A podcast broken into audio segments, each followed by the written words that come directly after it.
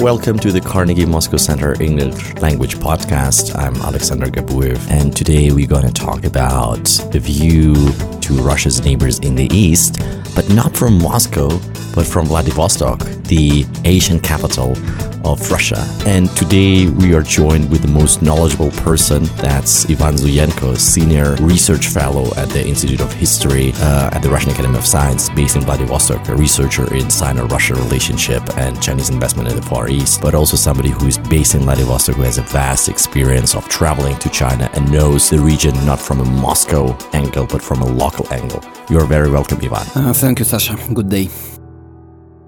Ivan, I think that when you talk about Chinese presence in the Far East, in Moscow, mm. the image is that, oh, we are losing this territory to China. Look at the map, look at the demographic imbalance. Chinese might be hiding under every single pine tree in Siberia and in the Russian Far East. How accurate is that picture? It's not accurate at all. In reality, we have, of course, we have Chinese um, Chinese migrants in the Far East since the beginning of the 1990s. We have investment, but the real scale of Chinese presence in the Far East, um, less than these images from Moscow, from Europe, from US. The real situation is that we have farms, we have Chinese in forestry, in construction, we have, of course, restaurants and hotels in the cities of the Far East, but uh, a real scale of um, uh, investment and real quantity of migrants is uh, not as big as we expect. Why? Why is that? There are plenty of people in China. There is very fierce competition in the labor market in China, whereas the population of the Russian Far East, it's a third of the country in terms of territory, but it's only 6 million people and then like 2 million people in Primorye. So why aren't Chinese coming in numbers to Russia to build stuff, trade, like do agriculture and other economic activities? I think situation changed after uh, 2014 when uh, rate of ruble uh, fell. And now it's uh, more interesting for Chinese uh, labor migrants from northeastern part of its country to go to, for example, Guangdong or Sichuan and work uh, there in these provinces of China than to go to Far East because uh, the income in uh, Far East is not as big as they want. So you said that the situation has changed in 2014. Mm-hmm. Uh, what's the attitude of the local government in the Far East for Chinese investors and Chinese migrant labor? Are they welcome? Are they not welcome?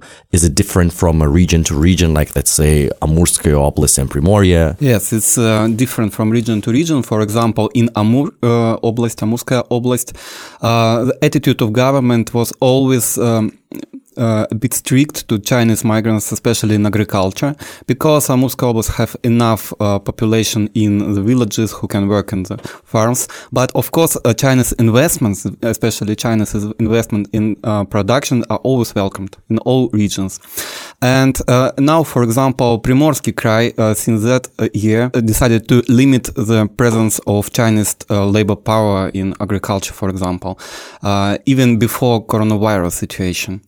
And as for, for example, Jewish uh, autonomous oblasts, there is no enough populations to work in, for example, agriculture or forestry. So they have no any variance except of uh, hiring Chinese uh, uh, laborers. We can compare some of the regions in the Far East to European countries, at least mm -hmm. in mm-hmm. terms of territories. Mm -hmm. And then when we talk about Chinese penetration in its neighborhood, we mm -hmm. talk about dependencies on debt and investment. I hear from you that the number of uh, workers, the number of Chinese who are permanently resident in Russia is very low. By the mm-hmm. way, do mm-hmm. we have an estimate how many people there are? How many Chinese people there are like at every given day in the Russian Far East? Actually, we do not know exact numbers, exact figures. It's very difficult to say exact figures because we have statistics, statistics from, uh, uh, from, for example, border service, from migrant officials. And for example, we have few Chinese uh, citizens who get a Russian citizenship, and now we have no any statistics about them except of. Um, right. Uh, are we talking hundreds of thousands of Chinese or tens no, no, no. of thousands? I think Th tens of thousands. Tens of thousands. Except of students. If we say about students, uh, we have uh, several several thousands of Chinese students in the Far East. Okay. Going back to investment and loans, uh, is any region of the Russian Far East dependent on Chinese money? Are there any critical dependencies like when we say, oh, in Central Asia, uh, countries like Kyrgyzstan or Tajikistan are now increasingly dependent on Chinese loans and credits. Yes, I think what about the Far East? Um, if we say about credits, no, we have no any uh, crit- critical situation with that. Uh, as for investment, I think uh, no critical situations as well. But for example, uh, Jewish autonomous oblast is dependent from Chinese labor force and uh, from Chinese investment in uh, several spheres. For example, agriculture and construction. What about is there any competition for Russian resources in the Far East between Chinese, Korean, and Japanese investors? Because like all of them are uh, neighbors, all of them have like the major good hotel in Vladivostok seems to be the hotel built by Koreans, uh, the Hyundai uh, group. uh, Now Lotte. now Lotte back in the day, the largest foreign direct investment in Russian uh, oil and gas is Japanese investment into Sakhalin. So is there a competition between uh, those democratic pro-US countries and China? Yep, we have a lot of words about this competition, about this, a lot of discussion about these competitions because first questions from Chinese or from uh, Koreans or Japanese experts is about uh, real uh, scale of Chinese presence in the Far East, and they always say about that. They always ask questions about that. But um, we have a lot of wor- words and not so many deals from that. And I think the main um, the main sphere of competition is the land because in the Far East we have no uh, we have not so many uh, lands that uh, that's suitable for agriculture. We have a lot of territory, but most part of this territory is not good for uh, agriculture. And as for this, uh, for the land, we have of course we have a competition between uh, Chinese, between Koreans farms, and first of all between Russian companies. Okay. If you look at the national polls done by, for example, Levada Center, you see that China and Chinese are among the most favored nations by the majority of the Russians. Russians are increasingly positive in their attitude towards China. It might be slightly different now because of the outbreak of coronavirus, hmm. but overall the attitude is getting increasingly warm following the warming up of the strategic ties between Russia and China. What's the attitude of people in the Far East? Is it more positive than average Russian? Is it more skeptical? And what are the schools of thought uh, when you look at China's rise from the Far East? I think situations can be different in uh, different ways. For example, politically, of course, the attitude Ch- to China and to Chinese uh, changed to uh, started to be more positive after uh, 2014, after after all the situation with Crimea and the West and so on. And as for, for example, for usual life, uh, of course, uh, the attitude um, to Chinese during 90s was uh, very negative, and now situations became became better because Chinese um, uh, Chinese people have changed as well. They became to be uh, more civilized. They have uh, good. They have good uh, smartphones. They have good clothes and so on. And uh, of course, for this kind of situation, attitude became better and better. But uh, when we speak about investment, when we speak about um, uh, presence of Chinese capital, of course, situations uh, always uh, will be skeptical. What do you think? Uh, does uh, I hear what you say uh, when you talk about the way that uh, growing wealth of the Chinese has changed uh, both their behavior and the way they are perceived by the local population? Does the influx of migrant workers from Central Asia, who are now the major target of xenophobia, uh, have a more positive impact on China's reputation as well? Yeah, I can agree with you. Yeah, because now the most negative uh, perception is targeted to to Central Asian migrant workers. Okay. I remember that couple of years uh, back, uh, there were people who were middle class in large cities who got degrees in China watching like yourself, who spoke the language. And then their idea of great future was going to work in China for a Russian company or for a Chinese company. And many people actually went there to study. Is it the current trend that people prefer to go to China to seek their future, those who are young and ambitious? or what is the dynamics? Well, I think the trend is that people uh, are returning back from China to Russia, but it can be different from generation to generation. For example, for young people, for uh, for recent graduates, of course, they want to go to China. They want to try live uh, living in China, and they have uh, great chances to get uh, scholarship from China, and they go to China and uh, and they uh, continue their studying, their studies. But uh, it is much more difficult for them to get a job.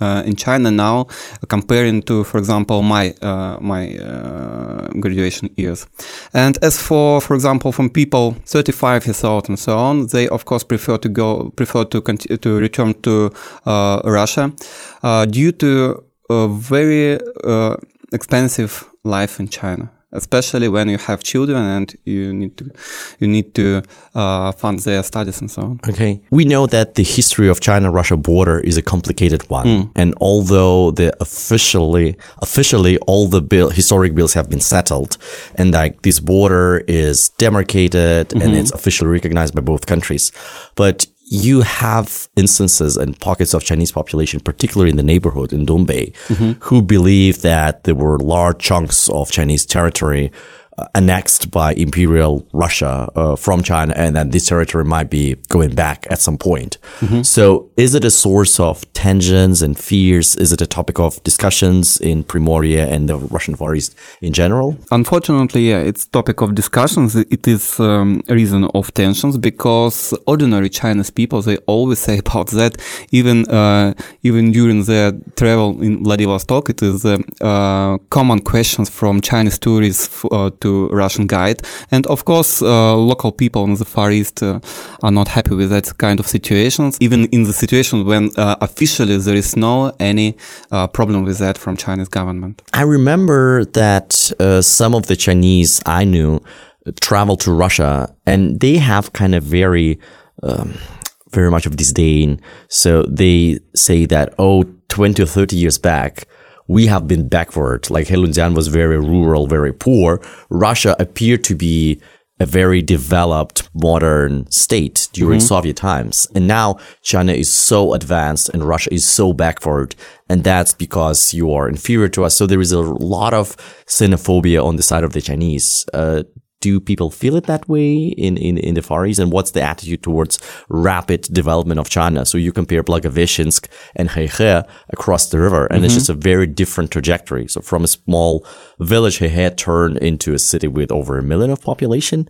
Modern skyscrapers, while uh, Blagoveshchensk remained basically the same as it was uh, in the 90s probably. Yeah, people feel this, and of course, people are not happy with this. But uh, funny thing that, but Blagoveshchensk is bigger than Heihe, and we can see it uh, from the, you know, from the satellite satellite views, and we need to uh, we need to remember that uh, Suifenhe, Heihe, Hunchun and other border cities are the kind of showcase of Chinese uh, Chinese economy achievements, and we should know that uh, other cities from in Heilongjiang province and in Jilin province uh, that are remote from the border are not as rich as these cities, are not as wealthy as Suifenhe, Heihe, so on. So, so Chinese put money there to, to show off to of Russian neighbors. Yep, yep, okay, yep. Far East should be part of Belt and Road, or should be connected to Belt and Road in some way. Everything is a Belt and Road. Okay, are there any projects we see that uh, bridges over Amur River didn't exist, and now there are two new bridges. Two new bridges. So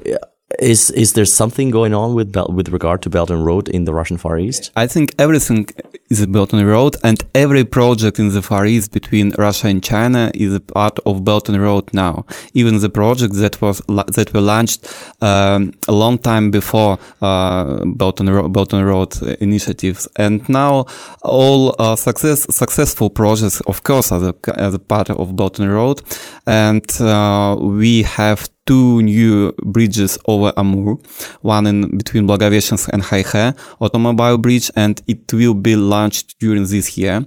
We have a railroad bridge uh, between Nizhny Leninska in Jewish Autonomous Oblast and Tongjiang in Heonsan province.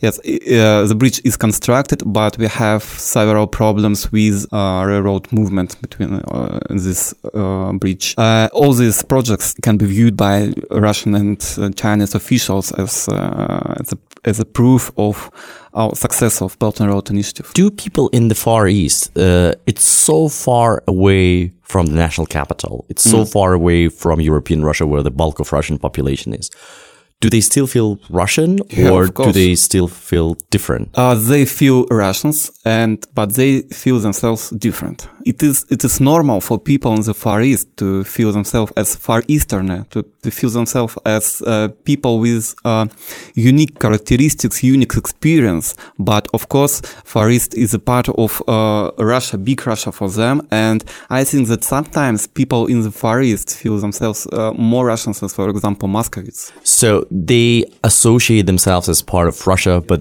based in Asia. Yep. That's good to know. Okay. Thank you very much. That's a very unique perspective that is so different from when you sit in Moscow. Thank you for joining us, Ivan. Thank you. Thank you, Alexander.